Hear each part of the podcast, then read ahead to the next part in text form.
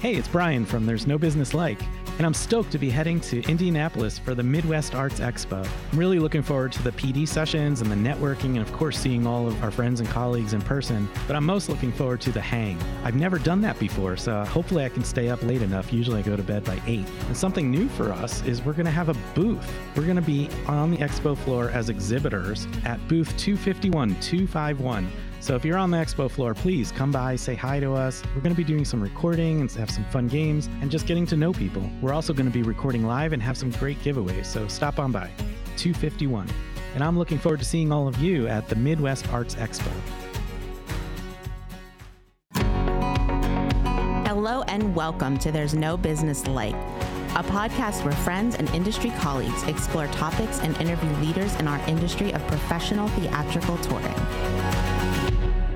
Welcome back to There's No Business Like. I'm Josh Benson in Marion, Illinois. I'm here with my friends Kevin, Kevin Maynard from Quad City Arts, and Brian, Brian Zelmer from KU Presents, Danielle, It's Danielle Van Hook from the Alden and McLean, Virginia. and Katie. Hey everyone, Katie Miller with the Midland Center for the Arts in Midland, Michigan. I've got a question for y'all today to start out. What is something that you used to do that you loved and you were passionate about that you either stopped doing and then started again later in life or that you don't do any longer and why? As a, I guess, a kid into middle school, high school, I was a swimmer. I wasn't good at it, but at the, I guess at the time, I didn't really realize that I was maybe an amazing swimmer. And just like once I got into high school, like theater kind of took over. And I think I did start to realize that they were people that were like actually very excellent and could compete. And I was not one of them. You know, just kind of stop swim recreationally or whatever. And I guess in 2018, I joined an adult swim club um, here in uh, where I lived in Reston, Virginia. And I was on the, it was the Reston Masters swim team for probably close to a year. And it was fun to get back into it. It was humbling uh, beyond measure. um, but it was really fun. And it's something that I've tried over time to like work back into my life. When I was, I guess, middle school, high school area, I basically lived in the theater. I think like a lot of people, and I I loved it like a lot. And then I went off to college and I got a big kid job and really did very little acting and then got away from it. And then recently, this past year, I got back on stage and have been really enjoying it. I don't know that I will ever do it as much as I used to, or that I will be able to do it as much as I would like to. Um, but it's been a nice outlet to get back into. I'm very similar to Kevin. I started out as a performer as well um, on stage. And then once I got moved kind of off stage to backstage and production work in college, I did not perform on stage for almost 10 years. I was not back on stage in any significant way until I went to Interlochen, was up in Traverse City, and got back on stage with the Old Town Playhouse. Was in a couple shows, directed some, stage managed some, you know, really got back into that creative practice. And then I once again moved into another phase of life that just simply doesn't allow for me to participate in community theater or any sort of like theatrical anything, having a kid, having a full time job, all of those things. So it's something that I miss desperately and would really love to get back into. But I just don't know that it's actually in the cards for me ever again, which makes me really sad. Um, but hopefully one day. I used to really enjoy writing, performing, and recording music, and I just don't have the time to do that anymore. And I, I also enjoyed creating that with partners and friends, uh, musicians, fellow musicians, and uh, just we're all just too busy to get together, unfortunately. And so that's something I, I really do miss. I do play my guitar and fiddle around a bit and write a little bit on my own, but I really miss that partnership of it. In the little bit of time that I didn't think there was a future in performing arts for me, I got into building race cars and I really loved that. I also was really passionate about hunting at one point, and I've completely gotten away from all of that. What do you hunt in southern Illinois? Deer, turkey, geese, ducks, pheasant, quail, doves, coyotes. I mean, th- there's a lot more. And so once my daughter was born, I, I was still doing some waterfowl hunting. I was hunting uh, ducks and geese. And then once she was born, the the time that I was putting towards that just didn't didn't make sense for me anymore. And so I, I, walked away from that. I've of course found a new passion in painting and in physical art forms outside of the Civic Center here, and and so that's something that I've kind of dove into as a new passion. Our guest today is Ron DeStefano of Epic Arts Management. He talks a little bit in depth and gets a little bit vulnerable about what his real passion is and and how it's not quite being fulfilled right now. And that's just a small part of this interview. Enjoy this chat with Ron DeStefano.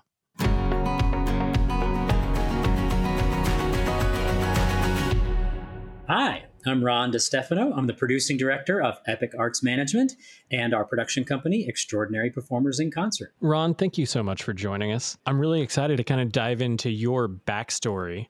Um, and I can't move forward without introducing our fabulous co host, Danielle Van Hook, who's here with us. Oh, hey, I am really looking forward to getting to know you over this next, I don't know, 45 to 50 minutes. I'll do my best to be incredibly entertaining and informative.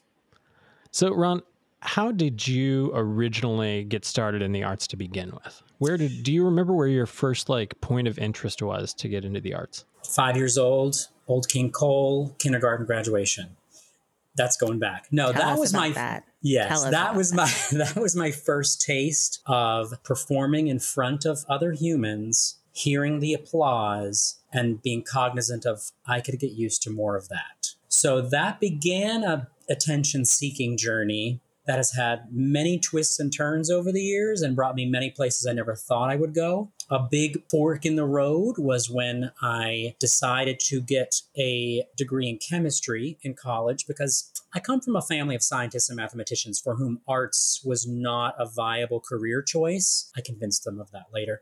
But I was going to Florida State University in chemistry, had to do the orientation, and somebody said to me, You know, they happen to have one of the best music programs in the country. You've sung and played piano your whole life. Why don't you just audition to see what happens? I auditioned, and they said, If you get a music degree, we'll pay for both degrees. So that was a major fork Holy of cow. like, let's take art a little more seriously. And that began a series of cascading effects that led me most mostly to where I am now.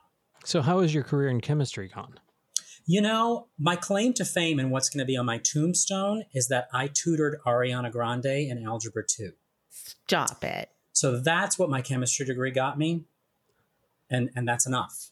That is enough. Well done. Thank you. It's going to be on my tombstone. The rest of this is really inconsequential. And whenever I happen to be performing and do student outreaches, I lead with that. And all of a sudden, I'm the coolest person in the room. 100%. That's amazing. Yeah. And no Uh, one even heard you say algebra. I lost you at Ariana. Once you made that decision, you auditioned. I assume you got into the program. I did. I did. And and how did it go from there? It was a fun thing I was doing on the side to pay for my intended de- college uh, degree in chemistry and intended career in chemistry. I- I wasn't taking seriously really at all. It was just, I just took all these extra classes because they were paying me to. I had a great voice teacher. I was learning all the things I needed to learn. I started auditioning for the musicals because Florida State had open auditions. And so I was competing directly with the people who were, you know, in the musical theater program and succeeding to some people's dismay. Where they're like, why are you even here? You're not even doing this. What are you doing taking our parts away? He doesn't even go here. He doesn't even go here. And then the next turning point actually occurred after I graduated college. I was accepted to the PhD program in chemistry at Rutgers University. And I said, okay, this whole arty farty thing has been fun. Let's do one last hurrah. Let's attend a theater conference. Let's get a cute summer job, and we'll say goodbye to all of this. The summer job I got was a little summer stock theater in upstate New York, which was a, very exciting for a Floridian. I had a little theater called the Mac Haydn Theater. And there I happened to cross paths with a young lady named Melissa Giattino, who provided the next fork in the road. She, at that point, had already been a Radio City Rockette two years in a row, had done major international touring. And she pulled me aside after she saw me perform on stage. We were alternating shows, kind of. And she said, I've seen a lot of people perform. Whatever it is, I think you've got it and I can't wait for you to move to New York City and start performing. And I went, oh, this is just fun. I'm going to New Jersey. I'm going to be a chemist. And she said, over my dead body. So I moved to New York City. I deferred my acceptance to the PhD program in chemistry and thus began a full time career in the arts. So even if only part of that was true, it was It's all true. It's too, the best it's too, story I've heard all day. it's too crazy to make up. It's just it's too crazy to make up. The journeys are too crazy. It's just too crazy. And she's still my business partner today, so she's fifty percent of everything I do. That's And I. I've I've known Melissa as long as I've known you, and Yep. I had no idea that she was a rockette. She was a rockette. She she also performed in Hal Prince's company of Showboat in London for close to a year, I think. She was the associate dance captain for 42nd Street on Broadway for six years. She's a she's a playa. She's the real deal. Yeah. So you moved to New York City. I moved to New York City and literally hit the ground running, did not even unpack my luggage, threw my luggage into the crappy, excuse my language, sublet that I found that was the size of a bed. Like the bed in the room was what I was paying for.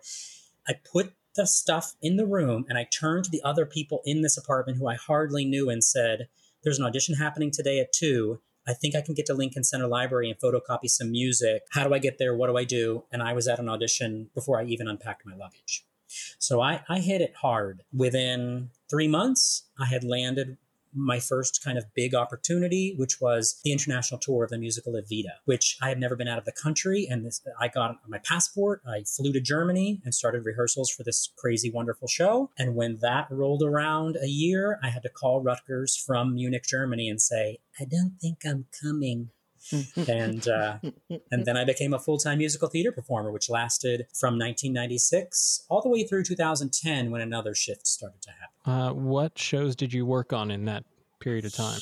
So many, a lot of shows that involved a modicum of dancing, the Anything Goes, the the uh, 42nd Streets, the classics. And then I started to do some contemporary musicals, which had, which had hopes of coming into New York City, but didn't. There's so many amazing creations, new musicals that die a borning in the regions, you know, where you just, you do it and you're like, this is it. This is, I'm going to come to New York in this show and this is going to be Tony Award material. And then it just dies, like the financing falls out or they feel like it's not the right moment. One particular show I did, this was pre Will and Grace but it was the same topics that Will and Grace covered in musical form. And it was so cutting edge in 2000. And I was like, this is it. I've got like the Jack McFarland role in this new musical. This is going to be it. And the author decided it, it hit a little too close to home. The material was a little too personal and decided not to move it to New York City. And so that never Mm. happened. And there's so many things I could clock, so many workshops, so many re- opportunities that I did. One of the big highlights for me was the, the Broadway tour of Fiddler on the Roof opposite Theodore Bikel, who was the original Captain Von Trapp in Sound of Music. So amazing to have that much legacy on stage and to be doing scenes with someone who was like nominated for an Oscar and,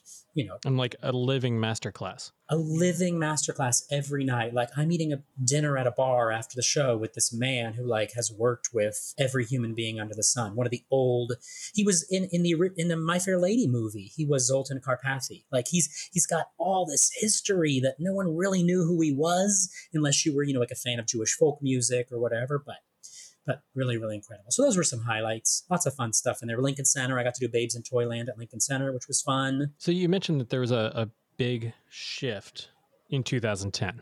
At that point, I had deemed myself crown prince of the small regional theater. I had performed at every theater under 800 seats in in the country that I had wanted to work at. I had done nice featured roles or principal roles, and so I said, "I am sit in New York until I get my big Broadway show." And it didn't happen because Broadway is an interesting beast in that it's commercial theater, it's right place, right time, it, talent factor somewhere in there, but everyone who's auditioning is talent. There are so many other factors that come into getting an actual Broadway show in New York City. So it didn't happen. And I was having to go back to a word processing job to pay the bills. I was like, I've worked solid, like literally 11 months a year in the theater since 1996. And now, by my own volition, I'm not working anymore because I've put like limits on where I think my career should be. I'm wildly unhappy. So, Melissa at that point had also come to a crossroads. She had moved to Los Angeles, she had stopped performing. And so, we both had this idea to put like a an act together. Like let's let's do something outside the box. Let's let's do like a fred and ginger show. Let's do a long form song and dance show. No one's doing this. Let's let's pull this together. And we spent a year she had to bring my tap skills from three to nine to pull this off. So i went to boot camp at her house. She taught me really had a tap dance. And we launched it and we unknowingly filled a niche that the National Performing Arts Center didn't even know they had. And that we all of a sudden were accessible, easy to program, cheap dance, which doesn't exist in the marketplace. Did you know that you were filling that niche? Did you know that there was a void there? We didn't even know the Performing Arts Center model existed. We were designing this to go on Holland America Cruise Line because I had dabbled in cruise work and I thought, oh, this is perfect. The audience base is 65 to 85. We're singing their music, we're tapping. Come to find out, as soon as we created it, the Book Red Hall in America said, We do this music on our ships in the production shows. We're not hiring your dumb show. So that was a total bust. So then, through a wonderful performer named Jerry Sager, who I had worked with in Fiddler on the Roof as a performer, we were introduced to Mojo, one of the showcase room producers in the Performing Arts Center world. He said, I'd love to have your cute little song and dance act in my showcase room at the Next Arts Midwest. Thus it all began. So what year did that? So our real showcase debut, I say, is uh, September of, I want to say it's 2011 in Minneapolis or 2012, somewhere in there, somewhere in there, or maybe Grand Rapids, Grand Rapids, somewhere. Were you being represented by anybody at that point? Or Self represented because, very specifically, I told Melissa, my musical theater career has been mishandled by 10 different agents. Nobody does it like me. Every job I got was because I went to the chorus call on my own. I connected with that producer or director, and then I handed someone else commission, and it made me so angry. So I told Melissa, we're not getting representation unless we absolutely have to. So we self represented from 2010 when we started until 2015. Somewhere in there, we started employing my mother to make phone calls, which she did and book, got us booked all over the country. My mother was negotiating our deals. I mean, she was one of those first momagers, along with pre Kardashian, a pre Kardashian momager. Um, Now, because she's mom, does she get a higher commission? we did pay her a commission. It was actually a little lower, I think. I, I can't remember. I'd have to look so far back, but we paid her a percentage. she I was- remembers. she, she didn't want the money. She she was. I mean, my mother's the best. Um, she still works for us now. She's like executive assistant part time. She helps out with some stuff. But that was that was a that was accidental. Two on tap, the name of that show. Its success was accidental. We didn't don't know, know, about that. Well, we didn't know what we had. You didn't know what you had, but clearly there was so much work and experience that went into this. A lot of love, not and, a lot of and wisdom. a passion. A passion, tons of passion. Well, yeah. I mean, you knew heart. the art, but you didn't know the market. Not at all. So much so that I remember standing in our booth and the first presenter coming up after our showcase and being like, How much is it? And I was like, I don't know how to answer this question. What's an appropriate price? 500? 1000? 3000 10,000 like I could have picked any number out of my butt. Thank goodness those early presenters I think smelled our greenness. If you can smell greenness and were okay with us asking questions like what price would you think is appropriate for your market and how many tickets do you think you can sell at what price and would you be okay with a 50-50 of whatever that would be in terms of a guarantee. So the people were very kind to us at the at the beginning and I think that was just us leading with our heart. At all points during this journey, Melissa and I have always been the most ethical, the most transparent. Like we were never afraid to say, we don't really know what we're doing, but we know we're talented and we know your audience is going to love the show. You're going to have to help us with the rest. That people, I think, recognize us, recognize that in us, that we were not trying to pull one over on them or trying to be too uh, aggressive, and they responded to it. So is that the beginning of the company that you're running today? It was the roots of the company we're beginning today. So that was 2010 to 2015. In 2015, we're still actively doing two on tap. But Melissa says, I think I might want to start a family, not with me, with other people. I don't think, uh, and now, and she also has an extensive history dancing that predated me by 20 years. So for me, tap dancing was this new and exciting thing I was doing. She was like,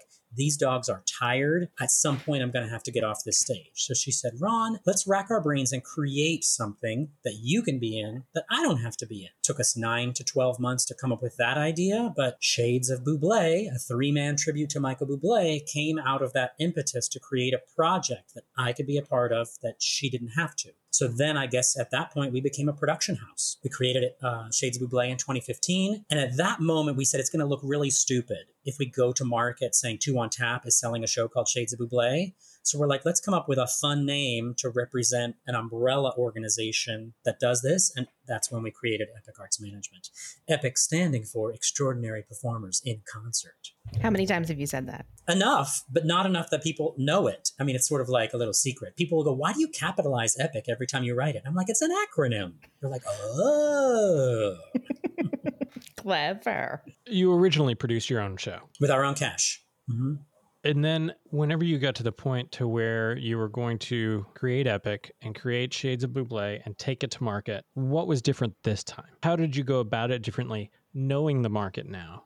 we had five years of knowledge of what audiences enjoyed and wanted. Over that time span, when Two on Tap started in 2010, um, the Queen Mary 2 actually was one of our first clients. And thank goodness they only gave us 15 minute slots. Because if we had done a 45 minute show, not even a 90, if we had done a 45 minute show for those people on that ship, they would have booed us off the stage. We didn't understand structure of a show. We didn't understand that clever only should be used as a spice in a mainstream show. There were so many things as a producer that we learned over the course of five years. In 2015, Two on Tap was a well oiled machine. We had that audience at every point in that 90 minute show. We knew how they were going to respond, how, how long they would tolerate me telling jokes and telling a story, when we needed to move on. We're ready for a ballad, we're ready for another up tempo. This is our fake finale, this is our encore. We had it down to a science. All of that was the starting point for Shades of Buble. Now, we still made mistakes. The show was a little um, kitschy. It had a script ish at the beginning. We knew for legal reasons the show couldn't have a script because then we're talking grand rights versus BMI ASCAP rights. It needed to stay a concert. But, you know, we were giving the guys like lame jokes to tell, which was completely counterproductive to the smooth, fun vibe hmm, hmm. that Michael Bublé was giving. So we had in 2015 sort of fighting with ourselves as to what the show was. But again, the five years of knowledge before that helped us make those changes very swiftly. Those bad jokes only got told once. We didn't sit on them for a year. We knew what arrangements were working. We knew order. What we did differently was used everything we had learned up to that point to create the show.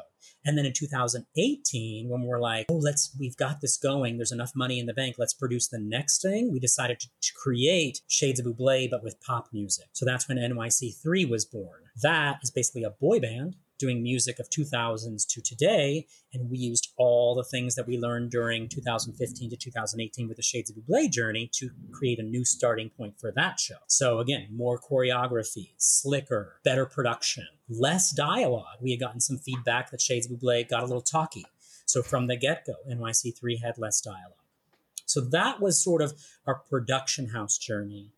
And when we created NYC3, that was the moment that we started saying yes to all of the friends over the years that had asked us to represent their acts, where we said, no, we don't do that. We're self represented artists and we produce our own stuff. We're not agents. In 2018, we said, why have we been saying no to everybody for 10 years? Let's just say, sure, we'll sell our stuff and your stuff. And then the agency was truly born in 2018.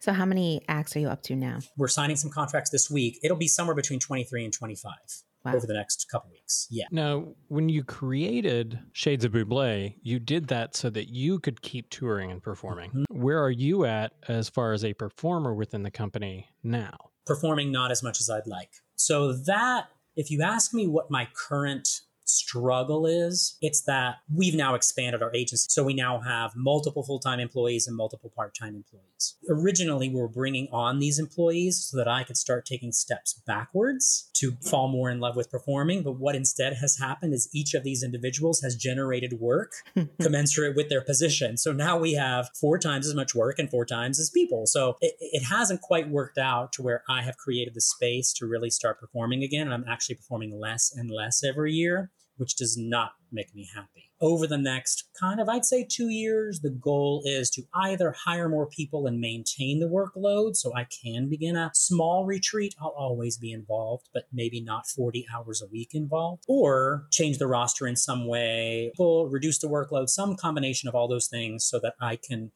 get creativity back into my life. You struggle with not fulfilling that passion in your life right now. Correct. i- i- with the balance of business work to the work that's actually fulfilling and fueling your passion. I'd say being an agent manager is fueling. I mean, who doesn't love creating work opportunities for their friends? Seeing people who couldn't literally pay their rent now buying a home because of the pathways that you've helped. I mean, that's so rewarding and it pats me on. I mean, it feels very good for presenters who wouldn't give me the time of day now 10 years later, like coming up to me and saying, Oh my gosh, I love all your acts. Let's do business. Acts that you know, would never have talked with 2,500 seat, 3,000 seat venues. Did I say accident venues? Venues that would, would normally not be interested in anything we have to offer, but now we have acts that are attractive to them. We've just signed a wonderful group called Uptown, which is, you know, really taking the PAC market by storm because no one's ever really done what they've done. I get a pat on the back. I get a stroke from from that feeling of being more of a member of the industry. You know, everybody wants to be loved, accepted, and approved, and that checks some of those boxes. So I'm not saying that it's not my passion to be an agent, but there's just a passion that's one step above that passion that has really had its light snuffed a little bit. I'd love to find a way to continue to do all of it. Are you feeling like you want to like continue producing things for yourself or doing more like auditioning and getting back into that kind of scripted? It's a good question. And what I realized I missed is being in a company of performers. Melissa and I had a brilliant time. We traveled to 40 plus countries with Two on Tap. She's wow. my best friend. We have seen literally the world together, but it's just two people. I thrive on social interaction, making new friends, getting to know people. I thrive. I want to be back in a 40 person company doing a show like that. So that's what I want to get back into is traditional musical theater. I might, you know, talk to you next year and have major regrets because I also know that being a performer in a musical is you are the smallest pawn on that chessboard. And I have been somewhere on the back line of the chessboard for quite a while. And I don't know how good I am at taking direction anymore. I don't know how good I am at listening to an idea I think is horrible and doing it anyway with a smile because that director is getting paid more than I am. We'll see. It's a big experiment. But uh, that's the goal currently is to actually audition for a musical and do it. One of the through lines through everything here has been showcasing of these new shows, and that's led to success and development. Can you talk to us about the response and what your experience was at that first Arts Midwest uh, in Mojo's room? We know how horrible your first APAP experience right. was. Just we won't talk about that. what it was, but. but for your first experience at Arts Midwest, what was your showcase experience like that there, and and what did that then drive forward for you? from the very beginning, we knew we had a challenge because we were doing something that wasn't easily describable to people who hadn't seen it. We weren't a traditional music act, we weren't a traditional dance act, we weren't a traditional variety act. We were a combination of all three of those things. We basically it was stand up comedy meets tap dancing meets gorgeous duet singing of the Great American Songbook. So we knew from the very beginning we would have in a 12 to 15 minute showcase, we were going to have to design something that brought people on a journey. We weren't going to be able to just do three three minute songs and go, you know, we we nailed it. They got it. We decided to instead do like nine 30 second clips of our music showing them, oh, they do ballads. Oh, they do high energy tap dancing. Oh, they do instrumental music. Oh, all the things that we did. We knew we had to construct a showcase that was a little bit farther outside the box. That did the job. That was a, instrumental in introducing producers to what we did. So that idea of like creative showcasing became a hallmark of what we offer our artists as agents. In that we always say that like the fact that Melissa and I started as performers infuses the entire ethos of everything our agency is. So part of the services we offer is let's have multiple three hour calls designing your showcase to make it stand out. There are other Four Seasons groups performing at, you know, how is yours going to be different? How is your showcase going to be different? How do you, in a 12 to 15 minute brushstroke. Show them how special you are and why they should purchase your show over others. So, all of that started right then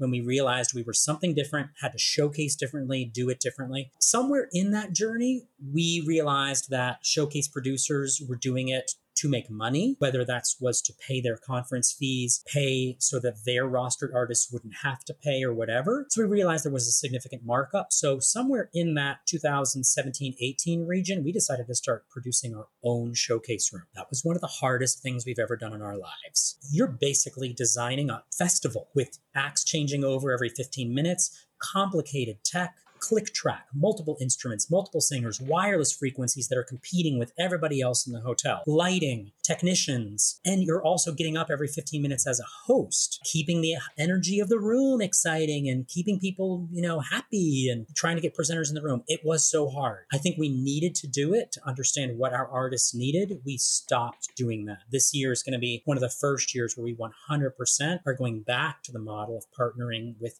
professional showcase producers to have our artists perform in their rooms at a higher level than we could do ourselves. So we're aiming for the big rooms, the 2,000 plus square foot rooms, the ones with the LED wall the ones with the back line in the room, the ones with the grand piano. Our artists deserve more than the cutesy patootsy 800 square foot room now. Um, it served us, you know, but we were also known as the value conscious agency. Come to us if you have a performing arts center between 300 and 700 seats, because every act on our roster can perform at a price that works for you. That's great. But moving to the next level, now we have acts that want 15, 20, $25,000 for a show. So they need to be showcased in a way that looks like a $20, $25,000 performance. Things are changing, things are growing. The showcase model itself is changing. Our live showcases as viable as they used to be with the internet. Now we have HD video available at our fingertips. I work with presenters every day who have no interest in attending a live conference, will never attend a live conference, and book four to six shows a year on videos alone, and their audiences are very satisfied. What's the future hold? I don't know. But I know that there is still, right now, in this exact moment, in 2023 24, live showcasing is fresh. It's it's a great way to introduce presenters to especially a new act, and we're going to keep doing it, even though it's wildly over expensive. I mean, the money that we spend is bonkers bonkers. With creating a dynamic showcase, how do you get people into the room to begin with? Uh, do you have any tips for like how to create the description for your showcase and the title yeah. for your showcase that would then lend itself to getting people in the room to begin with?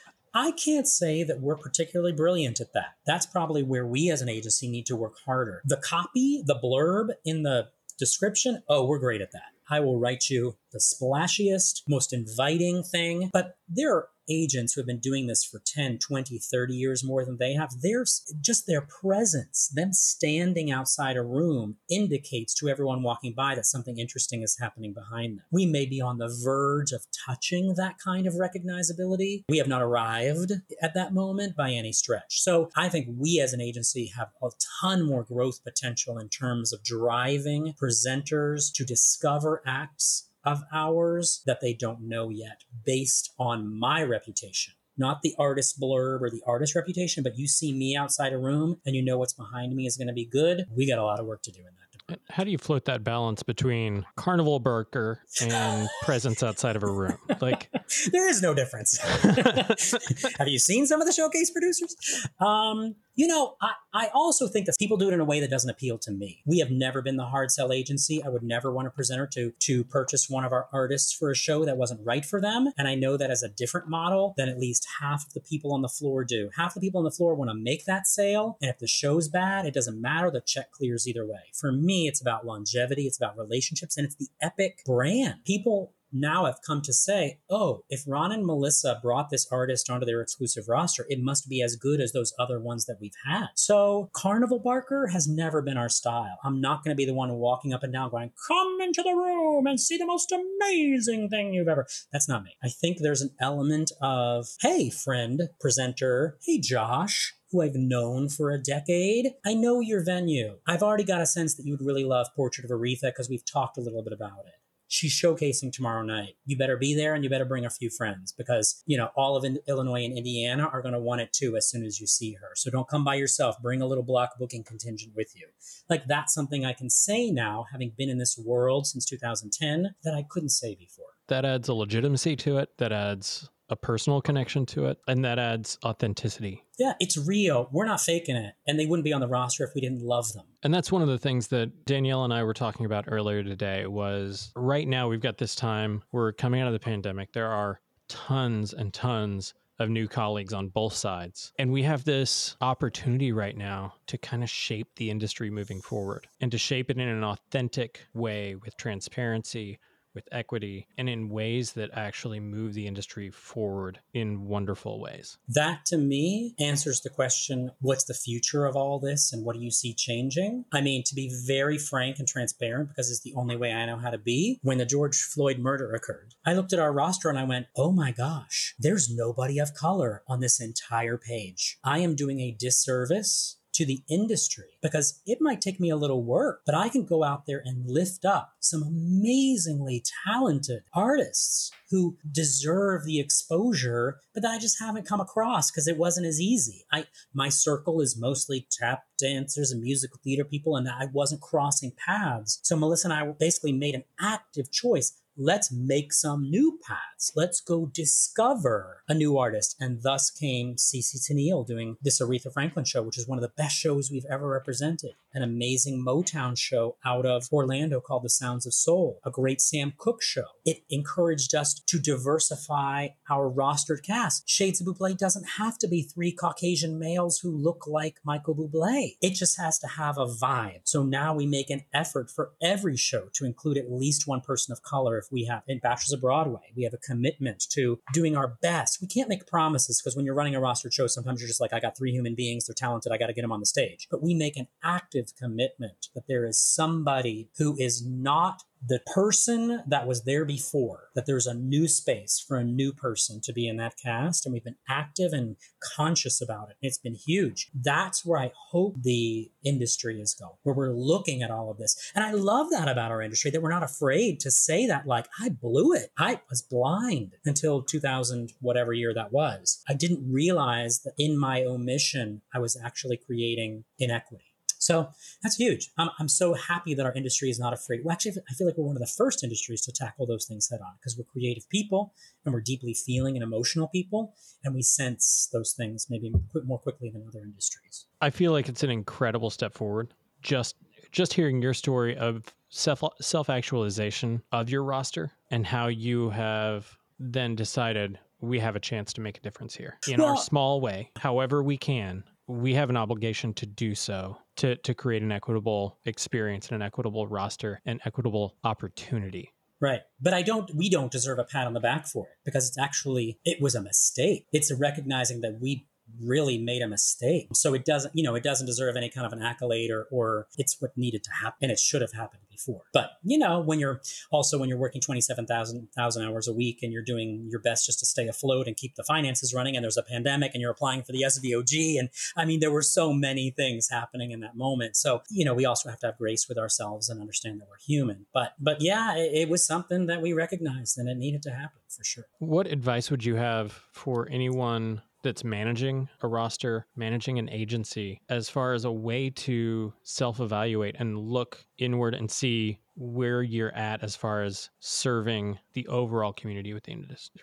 That type of evaluation should be done at every level.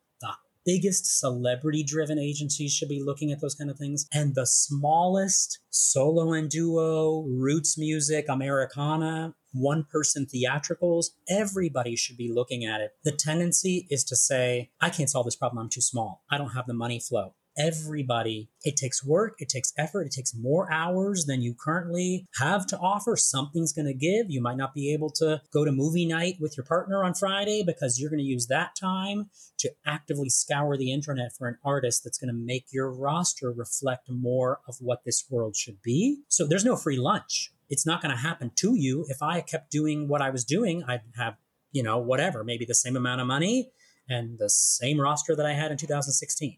It takes effort, it takes work, but everybody at every level, I think, needs to take ownership of the problem. And I will say it's a problem to make the needle truly move. Ron, I'm going to move into a question that is kind of a way that we wrap up a lot of these interviews. We're going to kind of take you back in time to that low point whenever you were in New York and you had set limits upon yourself and you and Melissa started talking about what could be, what advice would you have for yourself at that point in your career? I thankfully don't have any regrets in my personal journey. I wouldn't do anything, I wouldn't make any different choices. I actually am so proud of the choices we've made with all of our business decisions. And we've, again, always led with heart and passion and kindness and empathy and equity. But what I would do is encourage myself to do all of it at six out of 10 instead of 10 out of 10 from an emotional level. My tendency when things get stressful is to start attacking things with panic. And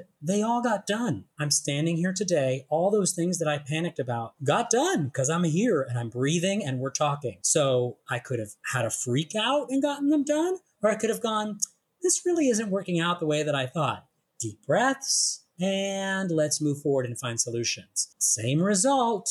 One way increased my cortisol levels, made me pack on, ab- uh, on abdominal fat, and gave me wrinkles on my face. One way would have made me be able to end the day at six, going, okay, there's more work to do tomorrow. Let's keep going. And I wouldn't have any negativity surrounding things that are just business problems that need solutions. It's all personal. It was all personal, and it needs to be a little less personal to me. That's the advice I give myself. Chill out. And that's really about knowing you and knowing like what it is that like you need I've always been a late because you're bloomer, preaching to the choir. A little. Yes, yes. I've always been a late bloomer when it comes to, you know, emotions and all that stuff. So I'm learning. I'm learning. There was an interview with the Broadway. I can't remember who it was. I wish I could. But they said you can't always give 100%. If you're always giving 100% and something happens and you need that extra, Hmm. you don't have any extra if you're already all out.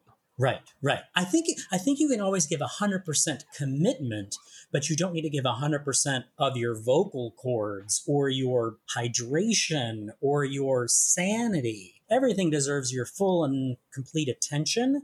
But yes, you can't. Your your car can't always be on one click above E. It doesn't mean that stopping for gas is ruining your journey. It just means that you're taking care of the car and doing what it needs to continue the journey. I just made that up. it's good. I should put that on a pillow. I'm all about a good analogy over here. So, one final question What is your favorite thing about the industry right now at this point in time? I mentioned that I love the fact that we're not afraid to tackle scary issues in this industry. I mean, we bring them up, we talk about them, we solve them. I love that. I love that, and that includes everything, not just inequity in terms of DEI objectives.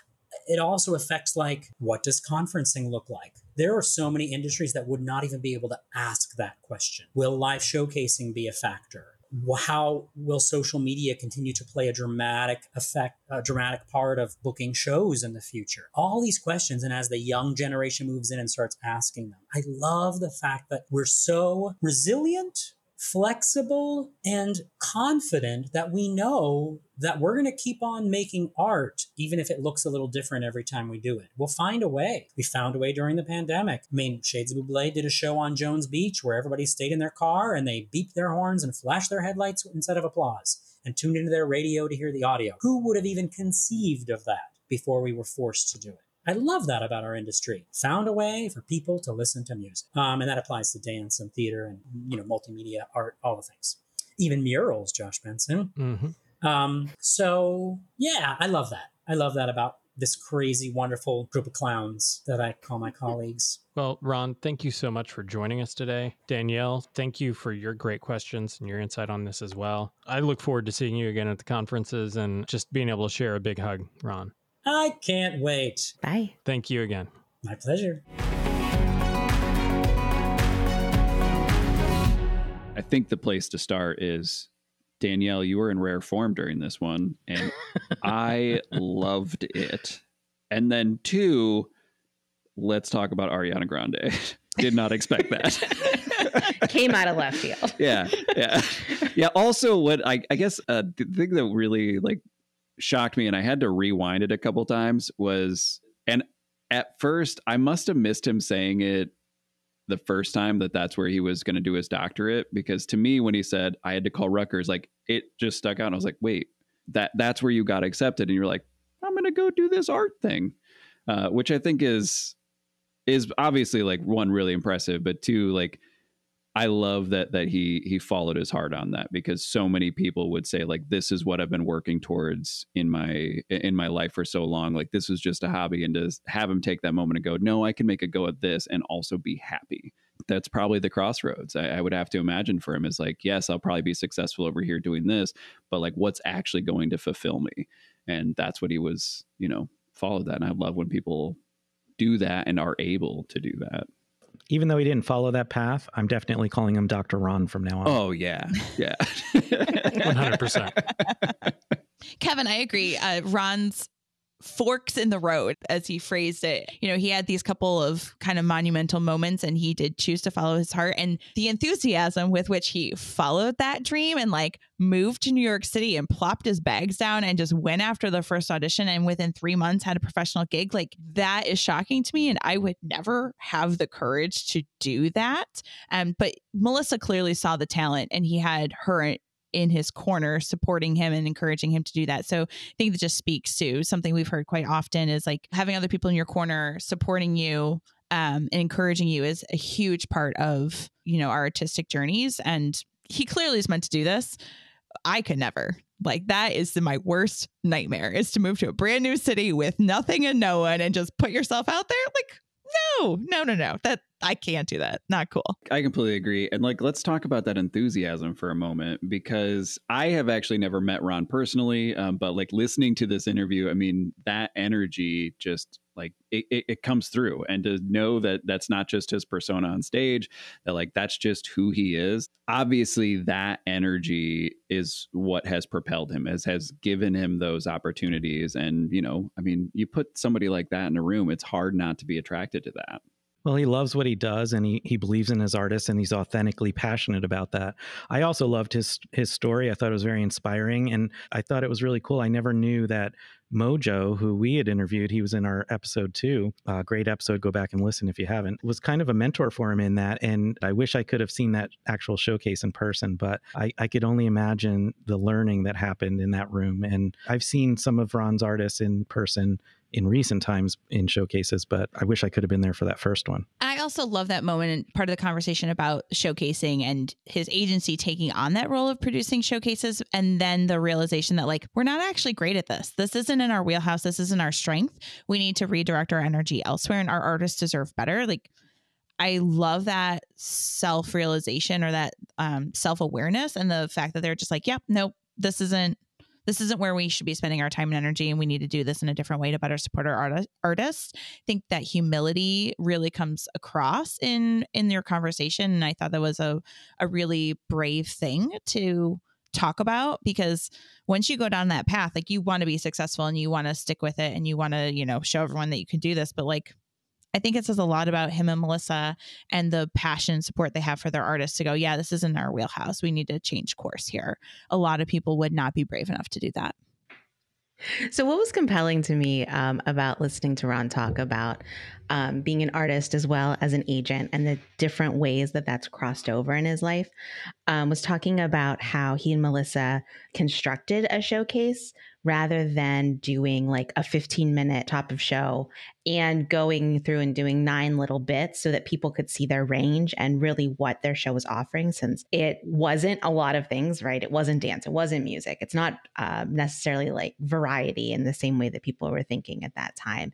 And so pulling things so that people could see the range and see how something that was new a new format, but not necessarily a new art form, could fit into their theater. And now that's something that they offer to their artists who are getting ready to showcase and to be able to tell that story. I was lucky enough to see their showcase.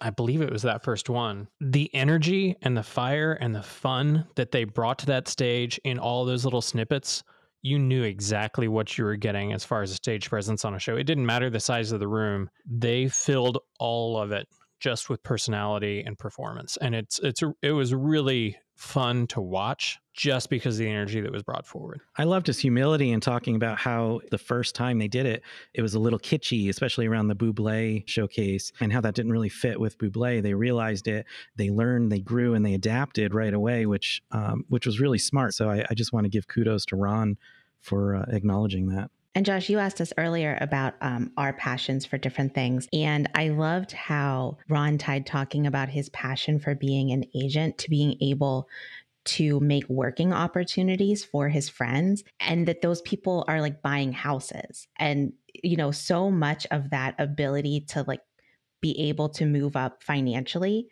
is being tied to the work that he's doing. Like it makes it so hard, I think, to step away because you feel so connected to the work that you're doing and you're able to see that e- economic impact on an individual at such a huge level and, and an amazing part of their life. I agree, Danielle. I think that's a really important thing for us to continue to think about. And I think recognizing like that pressure um, that agents must feel, right, or or producers must feel to support their artists in that way. I can't imagine that it is really difficult for him to step away or delegate because he cares so much and has such personal relationships with the artist he, that he has on the roster. The other thing I really appreciate about this conversation with Ron was the DEI conversation. It was nice to hear him talk about our industry sort of in a positive light in, in that. I think we have a, a, tendency to focus on sort of like how far we still need to go. And hearing somebody frame it in the sense that this industry isn't afraid to tackle the big questions and is like pushing ourselves to have those conversations and, and in those rooms. And while they're not perfect and there's still a long a long way to go, it was sort of nice hearing hearing that side of things and acknowledging that like yeah we are in an industry that is actually asking these questions and there's a lot of people that are actually doing something about this or trying to instead of just constantly constantly focusing on the things that the industry is not doing. I also really appreciated Ron's just matter of fact attitude about recognizing the shortcomings in the work that he and Melissa were doing and curating their roster and just committing to making a significant change in that. Um, I think a lot of times organizations dance around this idea of we haven't done well in the past, we've screwed up, we haven't recognized our role in this, and they make kind of broad general statements to that effect. But I really just appreciate the matter of factness of that saying, yeah, we weren't doing a good job, had this recognition, and we're going to do better. We're going to make changes. We're going to really commit to this and just move forward. I just really appreciate that move almost from allyship into co conspiratorship that he and Melissa have. And I think it is something that we just need to be more matter of fact about in our industry and to keep us moving in that in that positive direction, like you were saying, Kevin. I also like that he said it, he doesn't deserve any accolades for that because it was a failure that he's fixing. And sometimes it comes across like when we do have that recognition and we start getting into a proper headspace and doing the right things, we, we start to feel good about ourselves and and it may come across as, oh, look at me. And and that's important that I'm glad Ron mentioned that part of it too. I'm also going to take his advice of only giving maybe six out of 10 instead of 10 out of 10. You know, 100% commitment, but maybe not 100% of your sanity because it gets done whether you panic or not. I feel like that's a hard earned uh, piece of advice. and when I referenced the quote that I heard the first time I heard it, I was like, no, that's a bunch of crap. You've got to put everything you have into everything. And then, and then it's just over slow introspection that I'm like, oh no, that's why I've been burnt out so many times, and that I I really should take that advice. You were talking about Ron's relationship before with his artists, and um, I also liked how he spoke about his relationship with presenters and how he takes the path of longevity instead of just going after the quick buck. And it goes back to things that we've said over and over again, and other guests have said over and over how it's a relational approach and how that's going to help us all in the long run. And to quote Ron, that's how he keeps it real. Well, thank you all for your insights on that interview. Thank you, Ron, for sitting down with us. Catch us again next time here on There's No Business Like. All right, everyone. Thanks for listening to There's No Business Like. Our producers and hosts are Brian Zelmer, Josh Benson, Kevin Maynard, Katie Miller, and me, Danielle Van. Views expressed in this podcast are ours alone and are not reflective of the organizations we are a part of. Keep up with us at nobusinesslike.com. There you'll find links to all of our episodes and socials. If you like this podcast, give us a like, a follow, a review, or our favorite, a five star rating. Oh, wait, what was that site? I got it, don't worry. It is nobusinesslike.com. Do I sound out bus I ness every time I type it? Yep, sure do. Stay in touch, my friends. I know. I texted him. I was like, without thinking, what are the three core things that make you you? Go. And he texts back, taco family and friends. And I was That like, seems actually pretty honest. Yeah. I, Were those three separate things, or was that taco family and friends? Tacos, comma, family, Oh, comma, okay. comma, Or friends. friends, family. And then I was like, I, oh, yeah, um, reverse. But I- reverse that order. And I was like, eh, tacos kind of seems like they should come first. Brian, I am interested in your taco friends. Like, So am I now. yeah. Brian just has some anthropomorphic tacos that follow him around everywhere with little arms My and legs. dream. Wait, you guys can see him too? The one's right there over your shoulder there, Brian. You're like Gru. and the tacos are your minion. oh god, that's so funny.